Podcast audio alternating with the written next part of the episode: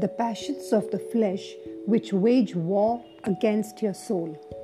1 Peter 2, verse 11. There is a certain class of diseases known as autoimmune disorders, where the body's immune system wages war against organs it was meant to protect. These disorders are tackled by using medication that suppress the immune system.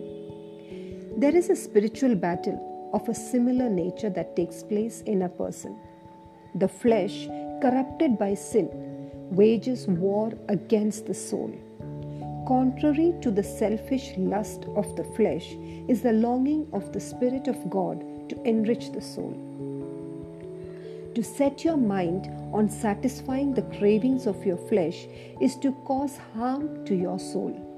But those who allow God's Spirit through His Word to transform their minds will suppress the lustful desires of their flesh.